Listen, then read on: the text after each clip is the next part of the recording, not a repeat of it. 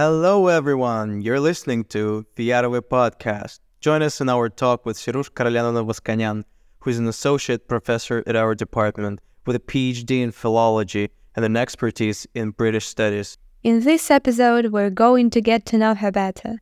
She'll talk about her experience in English from her early years up till now. If you haven't noticed yet, this episode will be hosted in English. So let's get started.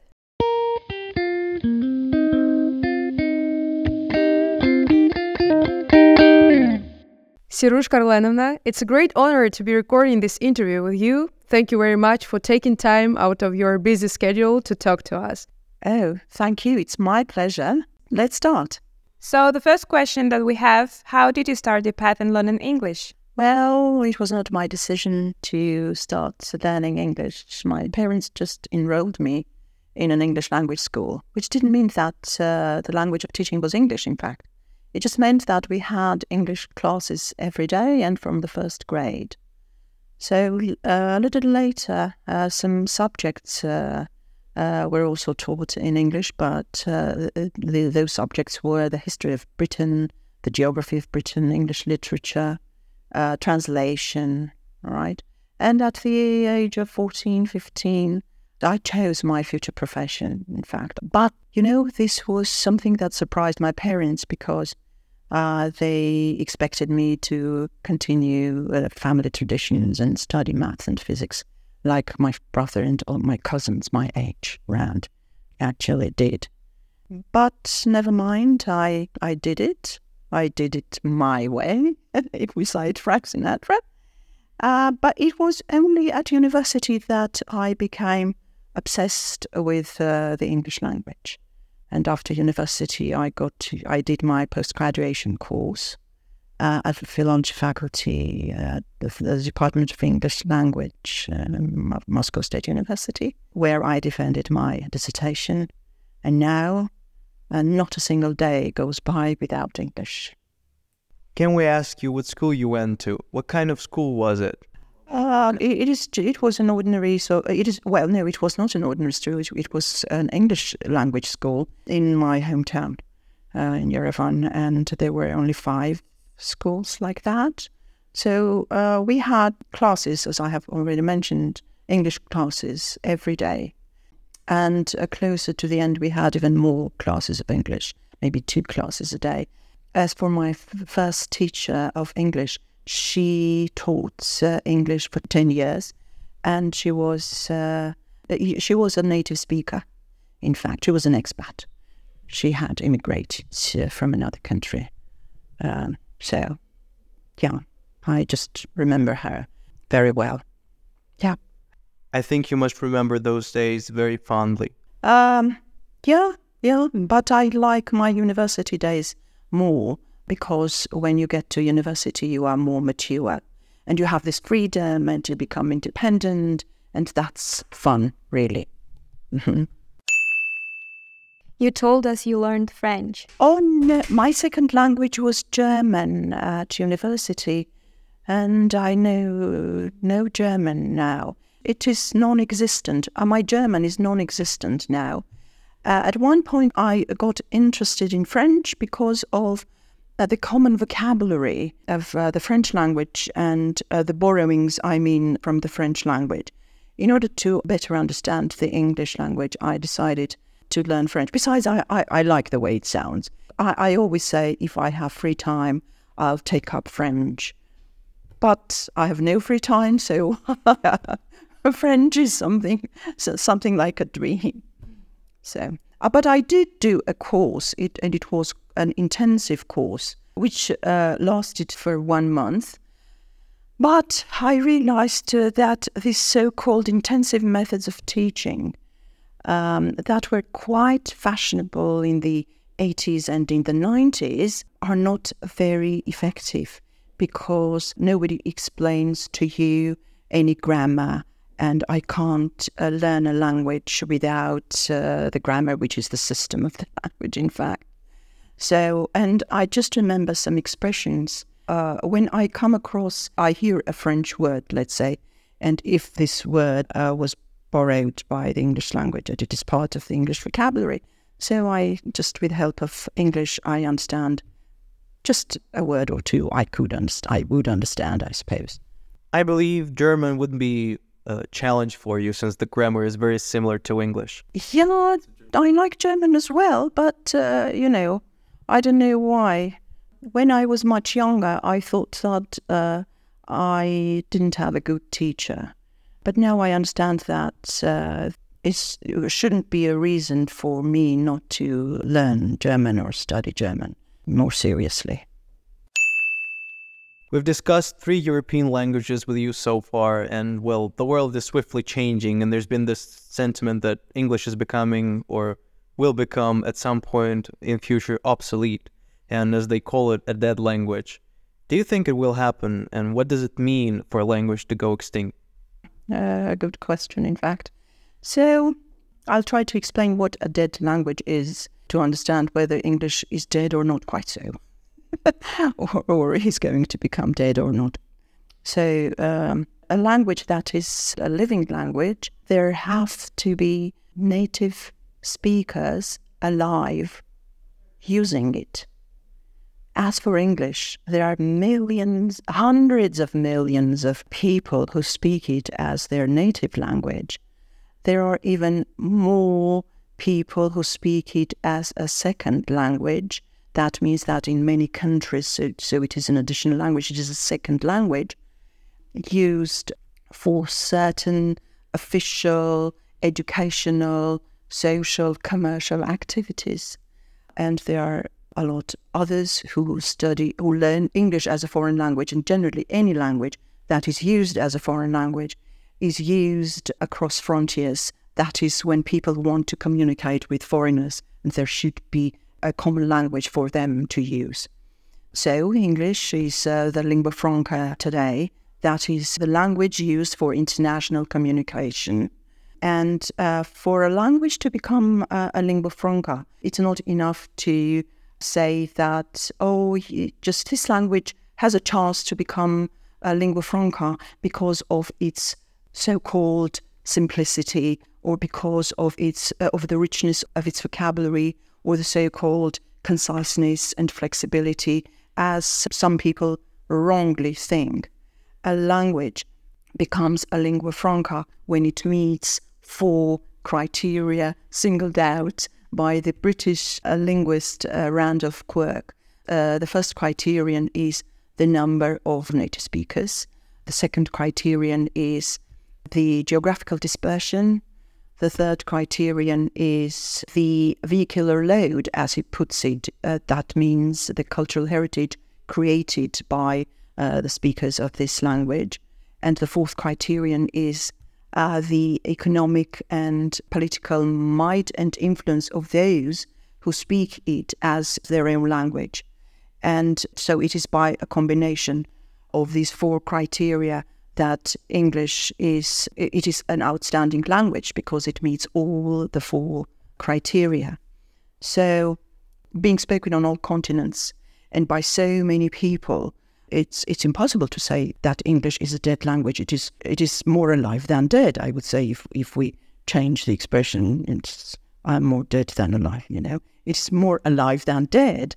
So English is not even an endangered language we should differentiate between endangered, dead, and extinct languages. For English to become dead, it has to become endangered first.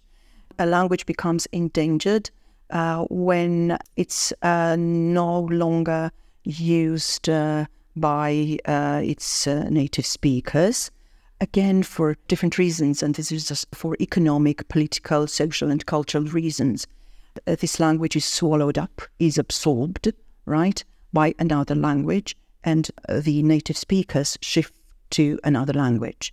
That's what happened to Latin, which, even though it is a dead language, it is still used in liturgical services in the Catholic Church. It is taught at universities. So, and when there is this shift to a different language, an endangered language dies out. It means that native speakers no longer use this language. All right? And after dying out, a language becomes extinct. A language becomes extinct with the last native speaker who dies. However, it is easier, by the way, to resuscitate a dead language to, to bring it back to life uh, than an extinct language. Um, but with the development of high technologies, it is easy to uh, make audio recordings, let's say, or video recordings, and to digitally preserve the language. Uh, I'll give an example, uh, which is being revived now. This is the language that was spoken on the Isle of Man. You remember, it is uh, in the British Isles. They have their independent par- parliament, but they recognize the, the monarch. So the language is a Celtic language, is a Gaelic language. It is called Manx. It is a Gaelic Celtic language, which is being revived now. It means that they are going to spend more money or, or already are spending money on that in order to revive it. So, but English being a, a global language, we understand that English is not an endangered language. It is not a dead language and it is not an extinct language. Just the other way around. It is a global language. And being a global language, English is endangering other languages. It is a threat to other languages. That's uh, the reason why many countries are just against the infiltration of the English language. Even such highly developed countries as France, with their widely spread language, the French language, which is the official language of diplomacy and the official language of the International Olympic Committee, alongside English, of course, but still. See? So, given the fact that there are so many people speaking English, by the way, there are 380 uh, million native speakers.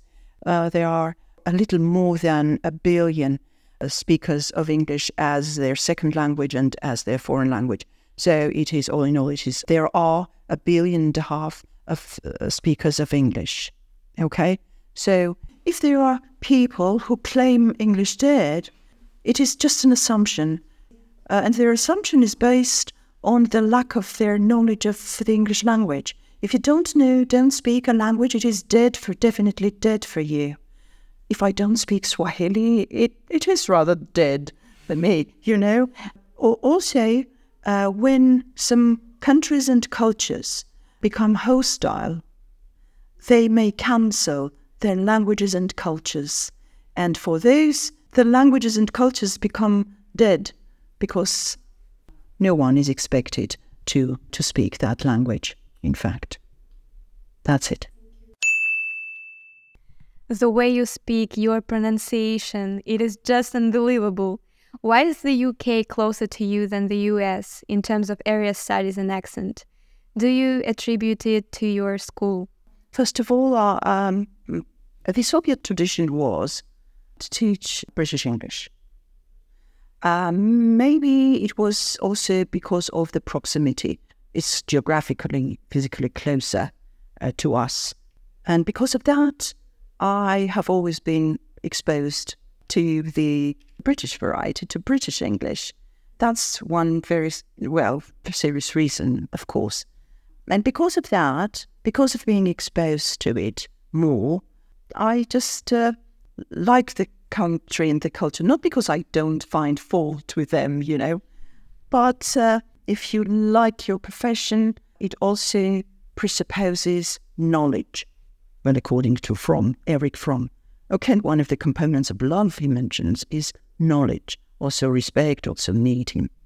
Anyway, well, I have known maybe more uh, about Britain because I have been more exposed to it. I could, yeah, I think, yeah, that's because of it. First of all, I was taught British English right, um, at school and at university. And uh, so I was more exposed to it. So. But you have no regrets? No regrets at all. No, no regrets. In terms of my choice, no, I have no regrets. Uh, but that this doesn't mean that uh, I don't I I don't like or don't respect other cultures, English speaking countries. It doesn't exclude. Well, it doesn't make my attitude negative to those countries. Well, it suits you, really. British English suits Oh. you. Okay. It's like the first thing that comes to mind. yeah, maybe. Do you remember what were the most interesting cases from your teaching practice? Um, you know, the most interesting cases uh, have been connected maybe uh, with some issues that have been quite obvious to me personally, but not quite clear to the students. When students ask you some questions that seem evident to you, to me personally, I'll give an example, but this question is might be indisputable for me, but not for them. I remember at the at the start of my teaching career, somebody asked me this a question about the difference between it is and there is. Ah, I was taken aback, surprised. I thought, my God, don't you know the difference? It's it's as simple as that. But I, because I thought, here I am to teach you the niceties of the language, and you are asking me a question as simple as that. But mind you, it's not a simple question, by the way. Hmm. And I think, yeah, you should never think that there are many simple issues and questions, in fact. It is more difficult sometimes to explain simpler questions than more difficult ones. During your work, I believe you've gone on a lot of trips, on a lot of work trips. We've talked to Nelly Gurgenovna Avetisyan, and she told uh, us a lot about her experience of, of working abroad, teaching, and working as an interpreter and translator. Do you have any memorable trips that you remember still to this day? Yeah, yeah.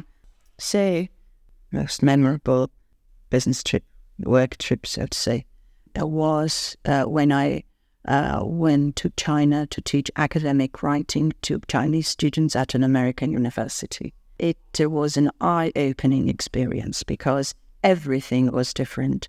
The students were different, the people in general were different, the culture was different. But I adapted and I understood once again that, uh, yeah, uh, you know, we are different. And I got adapted. But uh, what is interesting when we think that uh, we are different, I learned a lot, not only about the Chinese culture, but I also learned a lot about Americans and people from mm, European uh, countries because the campus was close to the campus of the Institute of Foreign Languages that was full of foreigners. And I once again understood that, yeah, we look different. We think we are different. In fact, we are different in many ways, but that's perfectly okay to be different because differences make cultures unique, you know? And it also reinforced my firm belief that different does not mean bad. It just means different. You have an amazing sense of style. Tell us, who are your style and fashion inspiration? Well, you know, I could mention many different people, worldwide even, but I think that it was maybe my family, particularly my mum, who had who influenced my taste, particularly with the principle of quality over quantity, which is difficult for me to follow sometimes. but um, a sense of style, it is also connected with many different factors. For example, your background, your education, your job, the circle of your friends, the do's and don'ts of society, what books you have read, what music you listen to, what films you, you watch, many, many different factors. So I have been influenced by many people and many factors have had an impact on me. We look up to you as our fashion icon. Oh, really? Thank you. Sirush Karlenovna, what advice would you give to your 20 year old self? I would tell myself, don't betray yourself, be true to yourself, and never give up. I think, yeah. And last but not least, what is your life motto? Well, I could, in fact, mention a lot of them, but uh, including the ones I have just mentioned. But uh, I would like to narrow it down and mention my mottos in terms of my work and my job, uh, which is teaching uh, English, uh, teaching a language. And that means learning, first of all, learning all the time. It also, teaching is one of the best ways of learning a language, in fact. So uh, the motto that I have is uh, just uh, never stop working on yourself and never rest on your laurels, if you have any, if at all, you know, because because it is it is a never ending and everlasting process. Thank you very much. We've come a long way with Sirush Karlenovna. We have been together since the beginning of our university life. Each course we had together was very memorable and well, she taught us speaking, she taught us writing, all of that. And she's still doing that. We are grateful for her work. Thank you all for listening. Stay tuned.